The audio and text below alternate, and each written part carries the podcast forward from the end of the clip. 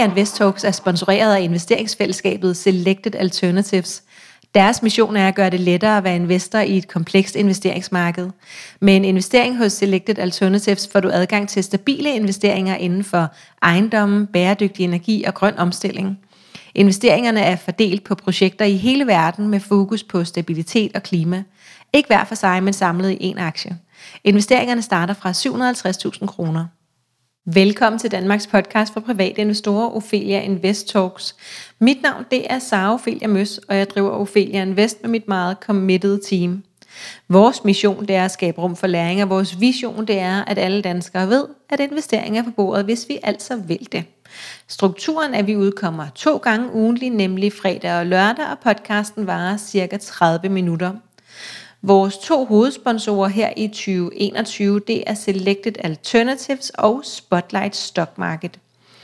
Dagens tema, det er porteføljeopbygningsstrategi og rugbrødsmadsporteføljen. Og hvis du ikke har hørt om den før, så øh, lyder det måske lidt mærkeligt. Hvis du har hørt om den før, så lyder det mindre mærkeligt. Uanset hvad, så ved du, hvad det hele betyder om en halv time. Så er det jo nu, at jeg plejer at sige velkommen til, og vil du fortælle lidt om dig selv. Men i dag så er det bare mig. Øh, men jeg tænker, at jeg måske godt for en gang skyld kunne fortælle lidt om mig selv. Øh, så det jeg laver til hverdag, det er jo at snakke investering for begyndere. Og det gør jeg jo her i podcasten. Øh, jeg håber, at du har været med før, ellers så er det et fint første afsnit at lytte til. Vi har udkommet med podcasten i to og et halvt års tid. Øh, vi startede i januar 2019 og har altså udgivet omkring 150 afsnit. Det her det er nummer 142. Øhm, ofte så snakker jeg jo med nogle selskaber, øh, og en gang imellem så er det bare mig, der snakker.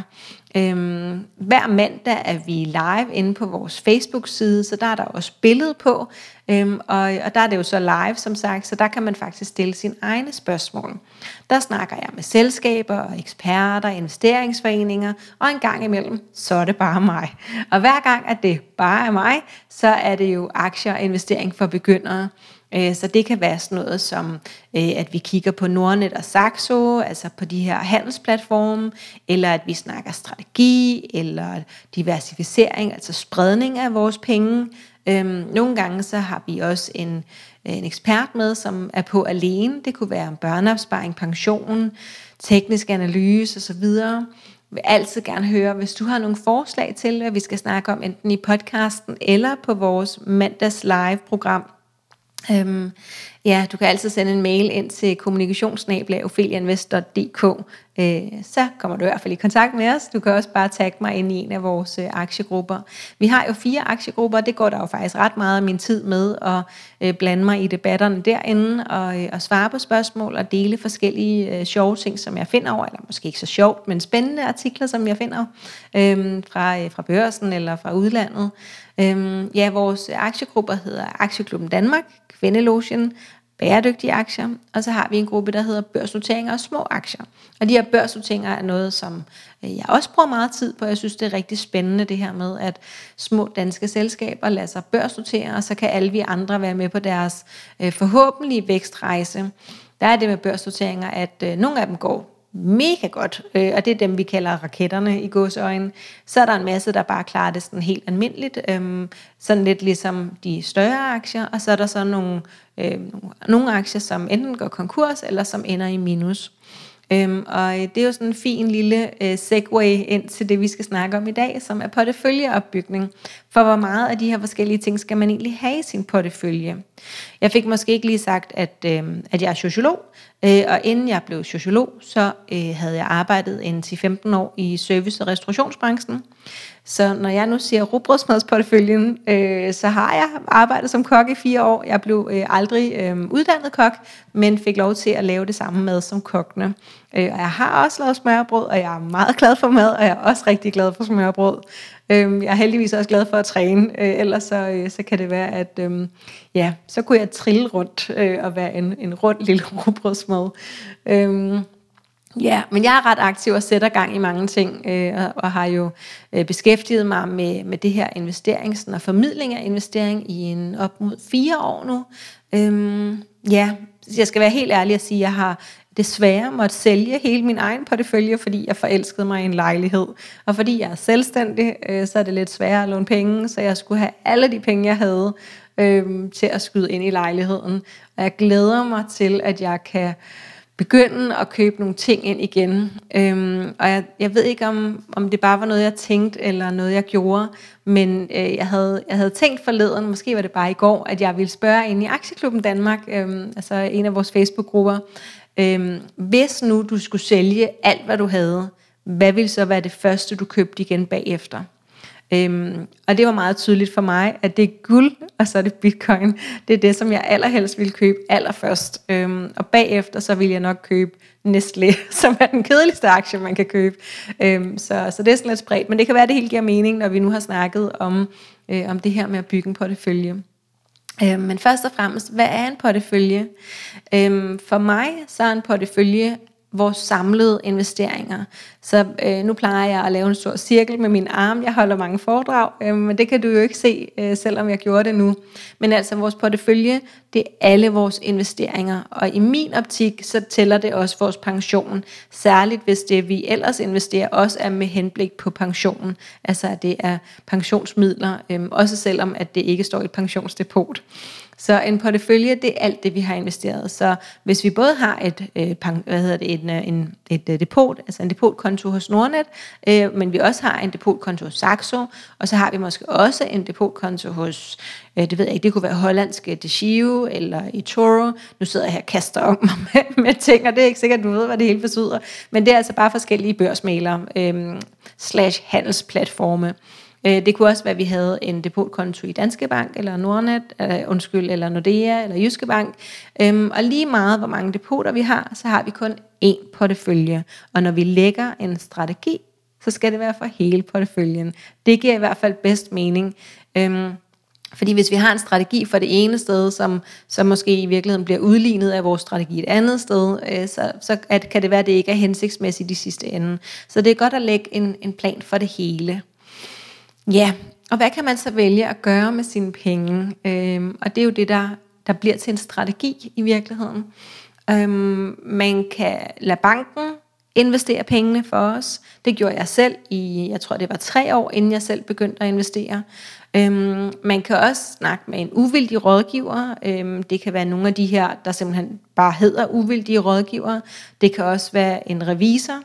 Øhm, og, og det er sådan, hvis man har brug for lad os sige, lidt sparring. Øhm, det kan være, at man, hvis vi nu har ret mange penge, hvis man nu har over 2 millioner eller over 3 millioner, øh, og, og måske ikke har så meget forstand på at investere selv endnu, så kan det måske være meget rart lige at have nogen at spille bold med. Øhm, have nogen, der ligesom giver det et stempel, sådan, yes, det er okay, det her det er en god idé, du gør det. Øh, jeg var så heldig, at jeg kunne, jeg kunne spare med min stefar, øhm, som har været analytiker hele min barndom, uden i øvrigt nogensinde at fortælle mig om investering. Så jeg kom først i gang, da jeg var ret voksen, øhm, altså over 30. Øhm, ja, så, øh, så ham kunne jeg i hvert fald spille bold med, og det gjorde mig ret tryg. Jeg havde 700.000, som jeg skulle investere, da jeg startede selv, øh, og det var ret vigtigt for mig, at at jeg ikke simpelthen, øhm, nu vil jeg ikke bande, men at jeg ikke ødelagde det, du ved, at jeg ikke mistede mine penge. Øhm, Ja, og så er der så det, vi, øh, det, vi skal snakke øhm, om nu, og det er de her modelporteføljer. Fordi der, der findes simpelthen øhm, modeller for porteføljeopbygning derude. Øhm, og der er, der er en, en, en fire stykker, eller en fem stykker, som jeg vil gennemgå nu. Øh, og så kommer vi så til den, som jeg har fundet på, øh, som hedder Rugbrødsmadsporteføljen. Og det er jo ikke det fedeste navn i hele verden, men øh, alle øh, kan forstå den, når først de har hørt det en gang, så giver det sådan en ret god mening. Øh, og, øh, og nogle gange så er det godt bare at kalde en spade for en spade. Godt, men, øh, men de her modelporteføljer, de er, øh, det, det har der siddet nogle kloge mennesker øh, ude i verden og fundet på, øh, hvad der kunne være smart. Øhm, og den første af de her øh, modelporteføljer, som jeg vil fortælle om, den hedder den permanente portefølje. Øh, og det, der er smart ved den permanente portefølje, det er, at, at det er sådan en, som vi ikke behøver at lave om. Øhm, så den er, ligesom, den er ligesom gearet til det meste. Øhm, det vi har i den permanente portefølje, det er fire forskellige aktiver. Altså et aktiv, det kunne være kontanter, eller det kunne være aktier, det kunne være obligationer, det kunne være guld, så det er forskellige aktiver. Øhm, og, og i den her permanente portefølje, så er der altså fire forskellige aktivklasser repræsenteret. Og der er 25 procent af hver. Så det er 4 gange 25 procent, det bliver 100 procent. Øh, og det er jo allerede der ret simpelt. Det vi har, øh, de fire ting, det er så aktier, obligationer med lang løbetid, kontanter og så guld. Så altså aktier, obligationer, kontanter og guld. 25 procent af hver. Øhm, og det kan man sige, det er jo til at tage og føle på. Ikke? Det, er næsten, det, er næsten, det er næsten umuligt at gøre det helt forkert. Øh, fordi det, der skal bare være lige meget af det hele. Øhm, og øh, den næste portefølje, den hedder øhm, All Weather Portfolio. Og det er også en, der er gearet til alt slags vejr. Øhm, det, der er det gode ved, ved de her, det er jo, at øhm, vi skal bare gøre det én gang. Øhm, så skal vi måske lige ind og kigge på det en gang om året. Det når vi til lige om lidt. Det, det snakker jeg om til sidst. Øhm, men, øh, men den her øh, den her tanke med, at vi ikke skal ind og, øh, og være kloge hele tiden. Vi skal ligesom bare lægge en plan, og nu er der så faktisk nogle andre, der har lagt en plan, som vi bare kan kopiere. Øh, det synes jeg er ret smart. Øhm, så jeg er ret stor fan af de her øh, modelporteføljer, det er jo også derfor, jeg snakker så meget om robrødsmadsporteføljen. Øhm, så den er en lille smule mere indviklet, den her øh, all-weather portfolio, og det vi har her i, det er 30% aktier, 40% obligationer med lang løbetid, 15% obligationer med mellemlang løbetid, 7,5% guld og 7,5% råvarer. Og faktisk særligt denne her med, med råvarerne. Hvis vi, lad os sige, at vi har 100.000 kroner, så er det 7.500 kroner, vi skal have sat i de her råvarer. Det er ikke sikkert, at, øhm, at det er bare sådan lige for os at gøre det, fordi det vi typisk vil blive nødt til at gøre, hvis vi skulle have 7.500 kroner øh, sat i råvarer, øh, det vil være at, at købe simpelthen en råvarer ETF. Men en ETF, den bliver jo beskattet lidt anderledes end for eksempel enkelte aktier. Vi skal svare skat en gang om året, øhm, og øh, procentsatsen øh, er typisk også lidt højere, end hvis det er enkelte aktier. Så det vil sige, at det ikke er det er ikke sikkert, at den er sådan helt optimal. Og, øh, og så kan det være, at man må, man må blande dem lidt, fordi for eksempel i den permanente portefølje, der var der jo bare 25% guld, øhm, hvor at her var der altså 7,5% guld og 7,5% råvarer. Og øh, så kan det være, at man ender med at sige, at så tager jeg bare 15% guld. Øhm, ja, så det kan man, øh, den kan man tykke lidt på. Jeg ved, at, øh, at der er et par stykker inde i Aktieklubben Danmark i hvert fald, som, øh, som følger den her all-weather portfolio. Øh, så hvis man synes, det lyder spændende, øh, og godt kunne tænke sig at teste den, øh, så kan man jo prøve at skrive derinde, bare lave et opslag og skrive sådan, jeg kunne godt tænke mig at prøve den her, er der nogen, der gør det allerede, så jeg er meget sikker på, at der er nogen, der siger ja. Og ellers så kan jeg tagge nogen, fordi jeg ved jo, hvem de er. Godt. Den næste, den hedder kujonens portefølje. Øhm, og øh, man kan jo have forskellige øh, risikoprofiler, når man øh, investerer. Og i virkeligheden så plejer jeg jo altid at starte med at snakke om investorprofil, øh, når det er, vi snakker strategi. Fordi det er bare rigtig smart lige at starte med at vide, hvem er det egentlig, jeg er, øh, inden vi lægger en strategi. Men det vil jeg ikke lige bruge tid på nu, fordi at tiden går så hurtigt, når vi kun har de her 30 minutter. Inde på øh, opheliainvestor.dk, der ligger der altså både en artikel med modelporteføljer, hvor der også er en, sådan en del 2 af den artikel, som handler om Warren Buffett, øh, som er en meget kendt øh, amerikansk investor, øh, som er speciel. Øh, han er meget sparsomlig, øh, meget klog øh, og rigtig god til at fokusere og koncentrere sig, læser rigtig meget, så det er ikke sikkert, at vi alle sammen lige kan blive Warren Buffett, øh, men der ligger øh, i hvert fald en delartikel om ham, øh, og selve artiklen, den hedder bare modelporteføljer, eller blive klogere på modelporteføljer. Og så har vi altså også en artikel, øh, der hedder øh, øh, Byg en portefølje, der passer perfekt til dig. Og den første del af den artikel, den øh, handler om investor øh, profilen. Og det er simpelthen bare fem ting, øh, som, som det er smart det at tænke over, inden vi så lægger strategien. Og jeg vil godt afsløre de fem ting. Det er, øh, hvordan har vi det med risiko? Er vi til meget risiko, til lidt risiko? Øh, hvor lang er vores tidshorisont? Hvor øh, ofte har vi tænkt os at sidde og kigge på de her investeringer? Altså, hvor meget energi vil vi bruge på det? Så er der, om vi har nogle øh, personlige præferencer. Det kunne være bæredygtighed, eller nogle brands, vi gerne vil have eller ikke vil have og øh, så er der altså, hvor mange penge vi har, øh, om det for eksempel er 1000 kroner om måneden, eller er, som det var for mit øh, tilfælde, øh, 700.000 kroner på én gang. Nå, men tilbage til øh, kujonens portefølje. Øhm, Ja, den er, den er god til os som, nu siger jeg også, men det i virkeligheden så er det ikke mig, jeg er måske ikke så kujonagtig, jeg er måske snarere lidt overmodig.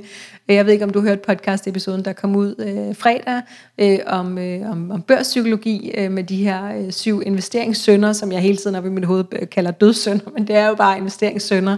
Øh, og der er en af de der syv sønder, som er at være... Øh, oh, altså overmodig eller overoptimistisk, eller i virkeligheden have lidt for stor tiltro til egne evner, og jeg falder nok snarere i den, øh, i den kategori, end, end sådan den kujonagtige øh, kategori, øh, selvom jeg er sikker på, at dem, der, der er lidt mere varsomme, er dem, der tjener i sidste ende.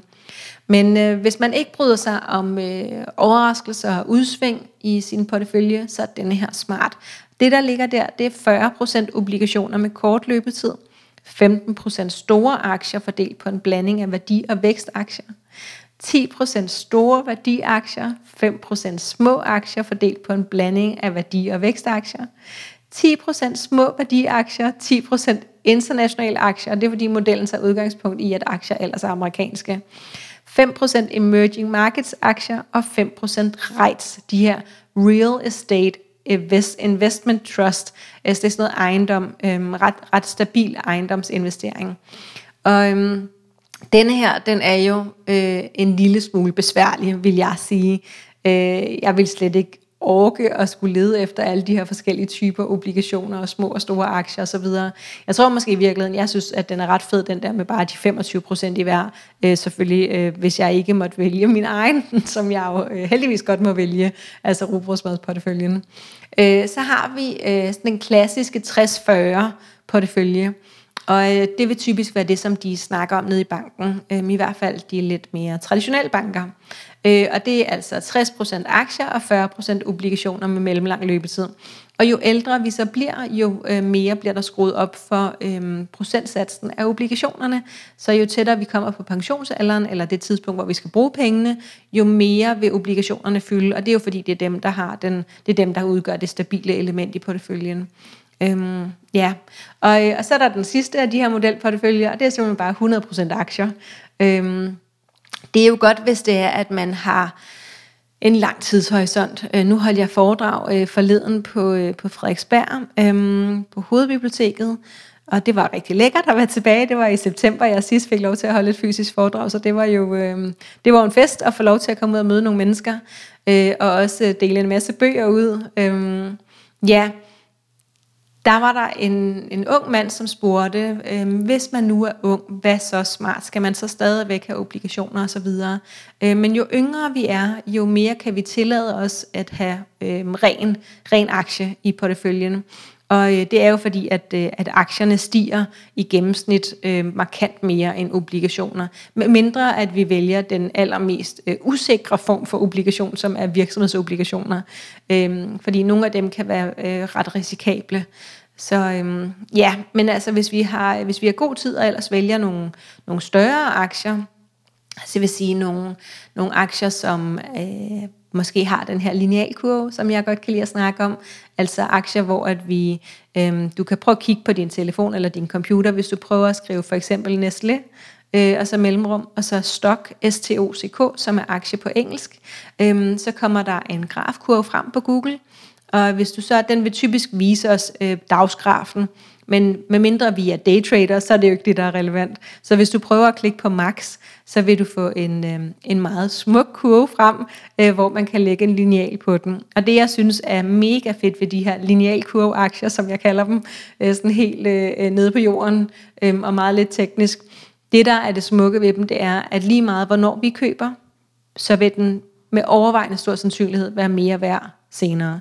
Øhm, hvorimod, hvis vi tager en aktie som Mærsk, og der kan du prøve at gøre det samme, skrive Mærsk og så stok, øh, og kigge på den lange tidshorisont, altså på max, så vil du se, at den aktie, den går op og ned, og op og ned, og op og ned, og op og ned. Og hvis man nu ved en hel masse om shippingbranchen og Mærsk, øh, i, også generelt, øh, så ved man måske, hvornår man skal købe og sælge. Men for de fleste af os, så vil vi jo gerne bare købe noget, og så kunne sælge, når vi skal bruge pengene, og vide, at de er blevet mere værd hen ad vejen. Øhm, ja, så det er linealkurve-aktierne, og dem er jeg kæmpe fans af, eller kæmpe fan af. Øhm, så jo længere tidshorisont vi har, øh, jo mere kan vi måske tåle bare at have aktier i porteføljen. Øh, det er sådan, vi skal i hvert fald over 10 år, ikke? Øhm, og øh, måske også op på 20 øh, eller mere. Øh, og så kan man sige, jamen, hvornår er man så for gammel til det? Jamen, der er vi jo faktisk unge ret langt op, fordi hvis, hvis, hvis vi er 60 år, nu det er jeg ikke, så hvis du er 60 år, øhm, så er der jo, skulle der meget gerne i hvert fald være 20 år øh, tilbage, ikke? og så har du jo stadigvæk lang tidshorisont. Men hvis du nu skal bruge pengene til at, at leve af, altså hvis man er på pension, øhm, så er det jo noget andet, så bliver tidshorisonten igen lidt kortere. Nå, øhm, så vil jeg gerne øh, introducere dig for råbrødsmadsporteføljen. Øhm, og øh, det er jo nok fordi, at jeg har arbejdet med mad, øhm, og fordi jeg øh, elsker mad og smørbrød. Øh, nu er det ikke fordi, jeg sidder og spiser smørbrød hver dag overhovedet, men, øh, men, men jeg siger aldrig nej, hvis jeg får tilbuddet. Øhm, jeg tror bare, at, at det blev sådan en nem måde at forklare det her med porteføljer på for mig øhm, til andre, hvis, hvis man ikke ved så meget, hvis man ikke kender alle begreberne endnu og så videre, så vil man jo gerne have det forklaret i et sprog, som man kan forstå. Øhm, men der var faktisk en forløber til den her rugbrødsmadsportefølje, inden jeg skulle holde mit første, mit første foredrag tilbage i, hvad har det været, sådan noget slut 17, start 18-agtigt, måske slut 17, altså 2017, øhm, så, øh, så sad jeg og forberedte mig lidt, og, øh, og der lavede jeg den her model, øh, hvor at øh, hvis du forestiller dig tre cirkler, øh, altså tre, øh, tre ringe, øh, den ene er inderst, og så er der en udenom, og så er der en udenom. Og inde i den aller inderste cirkel, øh, der er der obligationer, ejendom og kontanter. Øh, så det vil sige, det er det stabile, øh, det er stadigvæk porteføljeopbygning, så cirklerne, det, det handler stadigvæk om, om en portefølje. Men, men inde i den inderste, der har vi alt det, der er allermest sikkert, så obligationer, ejendom og kontanter. Og så i den næste ring udenom, der har vi så de aktier, der hedder de defensive aktier og værdiaktier. Og de defensive aktier, det, øh, det er de sektorer og de aktier, som vi altid har brug for. Så det er, øh, det er kommunikation, det er forsyning, sundhed, øhm, det er forbrug, øh, det er ejendom, øhm, og så er det også den del af finanssektoren, som er forsikring. Fordi det har vi også altid brug for. Øhm, og så er det værdiaktierne, og værdiaktier, det er dem, som man kan sige, er oprigtigt på tilbud. Øh, fordi vi kan jo godt sige, at Norwegian er faldet, nu er den på tilbud. Nej, måske er Norwegian bare blevet mindre værd og er stadig dyr. Øh, så værdiaktier, det er nogen, hvor at øh, kursen er lavere, end der sådan reelt er værdi for i selskabet, så de sådan, det rigtige tilbud, det er det gode tilbud. Øh, og så i den yderste cirkel, øh, med den yderste ring, der har vi så de cykliske aktier og vækstaktierne. Og de cykliske aktier, det er modparten til de defensive aktier, så det er de aktier, som vi ikke har brug for. Det er alt, hvad der er luksus. Det er, øh, det, øh, hvad hedder det, Øh, det er råvarer, øh, fordi råvarer skal vi jo øh, ikke bruge, hvis vi ikke har nogen penge. Det er, det er transport, det er tek- teknologi, der bliver ikke udviklet så meget, når, når verden er gået i sparemode, altså hvis der er økonomisk krise. Så det er alle de ting, vi kan undvære.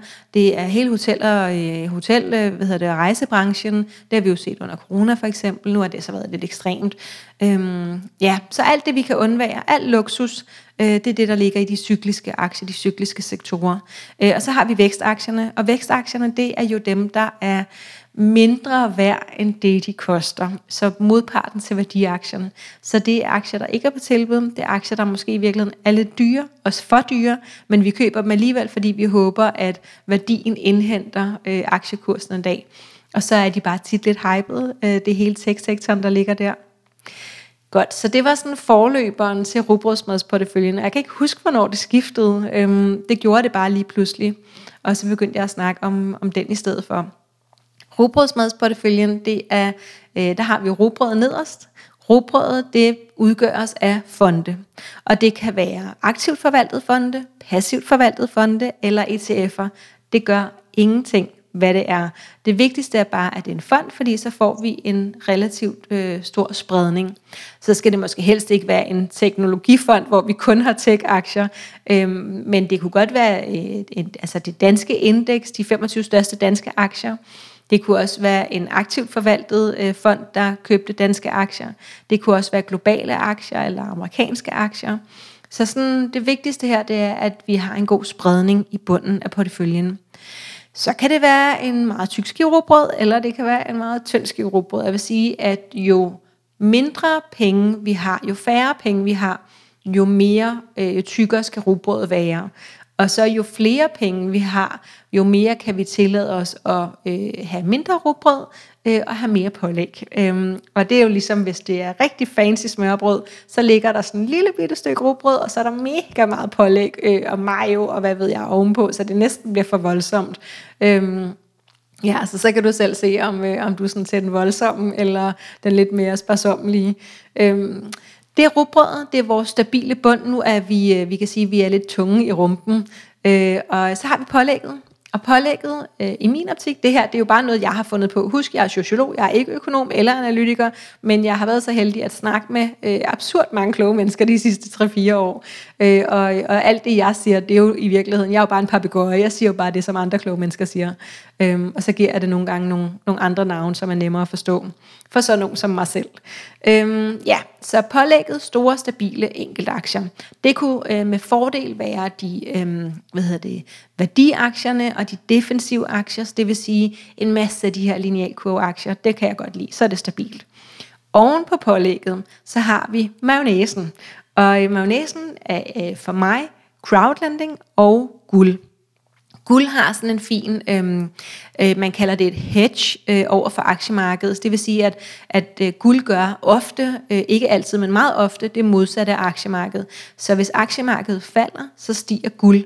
Øh, guld, det er sådan en og man kunne næsten kalde det et helle. Det er ikke et rigtigt helle, fordi det kan også godt gå ned sammen med aktiemarkedet, men altså ofte så gør det det modsatte.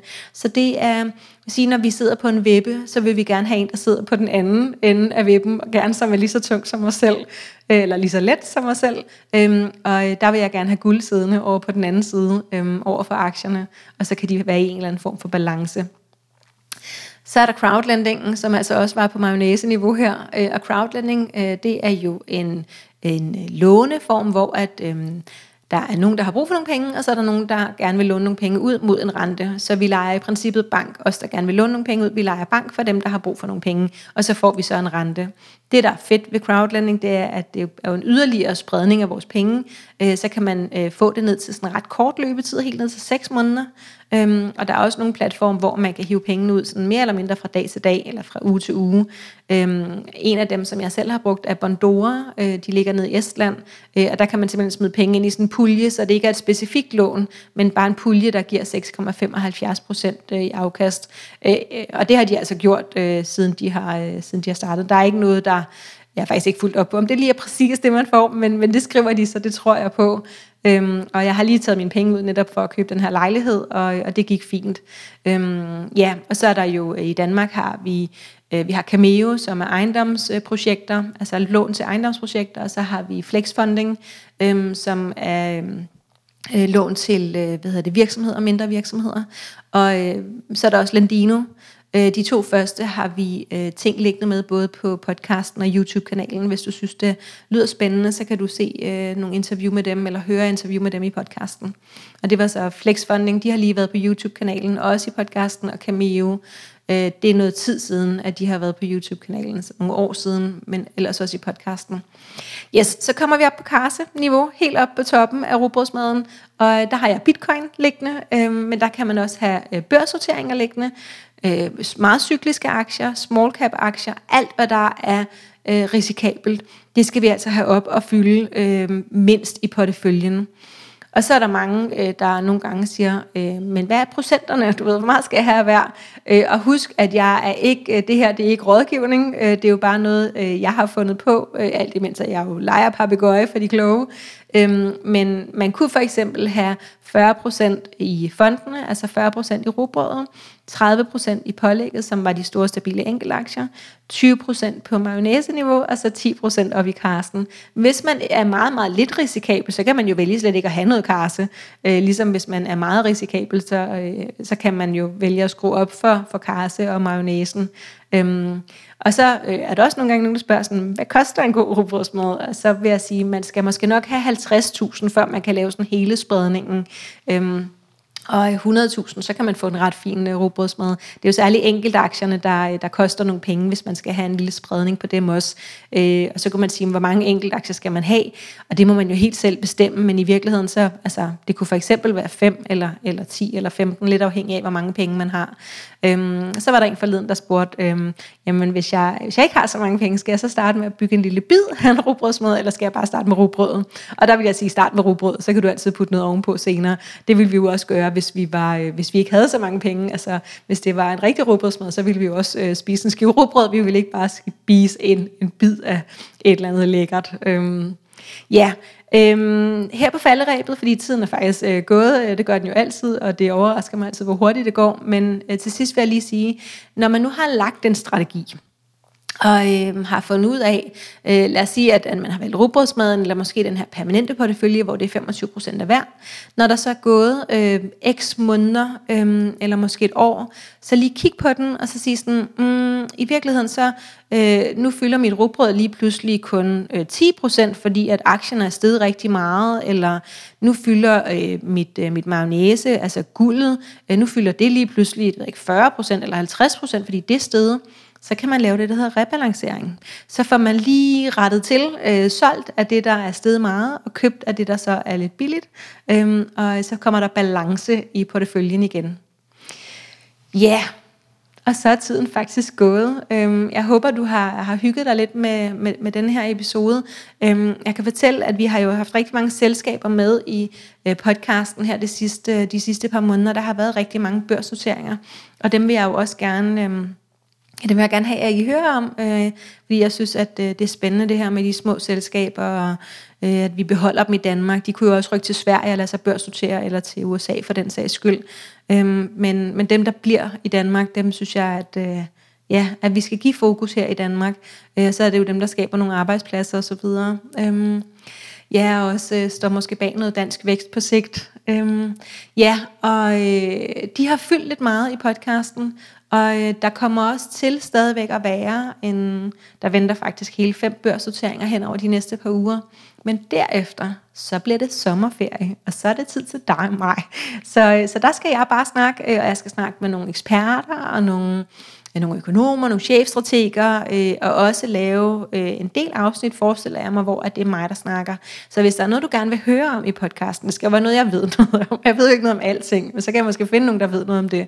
Så hvis du har nogle forslag, så, øh, så skriv endelig til os. Øh, og det var altså kommunikationsnabelaofilianvestor.dk, hvis du har nogle gode forslag. Yes. Hmm. Således øh, er, vi, øh, er vi slut. Øhm, hvis du vil følge med i det, vi laver i Ophelia Invest, så kan du gøre det på Facebook, Instagram, YouTube og LinkedIn. Vi er jo som sagt øh, ude med podcasten fredag og lørdag hver uge, med mindre at der nogle gange er en årsag til, at øh, et afsnit bliver skubbet til for eksempel mandag eller onsdag eller et eller andet, men, men langt de fleste uger, så er det altså fredag og lørdag. Øhm, og så er vi jo live hver mandag på vores Facebook-page Ophelia Invest øhm, fra kl. 8 til kl. 9 om aftenen, så der kan man se et eller andet, hvad det nu er, vi har den dag. Øh, og alle de videoer, de kommer op på YouTube-kanalen dagen efter, så der ligger de bagefter. Hvis du vil lære at investere, så har vi både medlemsklub, online-kurser og artikler inde på hjemmesiden, øhm, og selvfølgelig et hav af videoer på vores YouTube-kanal Ophelia Invest. Vores Facebook-grupper hedder Aktieklubben Danmark, Kvindelotion, Bæredygtige Aktier og Børsnotering af små aktier. Denne her episode var sponsoreret af Selected Alternatives, Spotlight Stock Market. Tusind tak til dem, vores to hovedsponsorer. Og så er der bare tilbage at sige tusind tak, fordi du lyttede med. Ophelia Invest Talks er sponsoreret af børsens Spotlight Stock Market. Siden dag 1 har Spotlight arbejdet for at skabe bedst mulige betingelser for vækstvirksomheder, så de har adgang til ekspansionskapital og aktiemarkedets fordele. Spotlight-børsen arbejder på at skabe mere synlighed om de selskaber, der er noteret på Spotlight, og mener, at jo lettere og sikre det er for virksomhederne at blive og være børsnoteret, desto lettere og sikrere bliver det også for os investorer at være investor i selskaberne.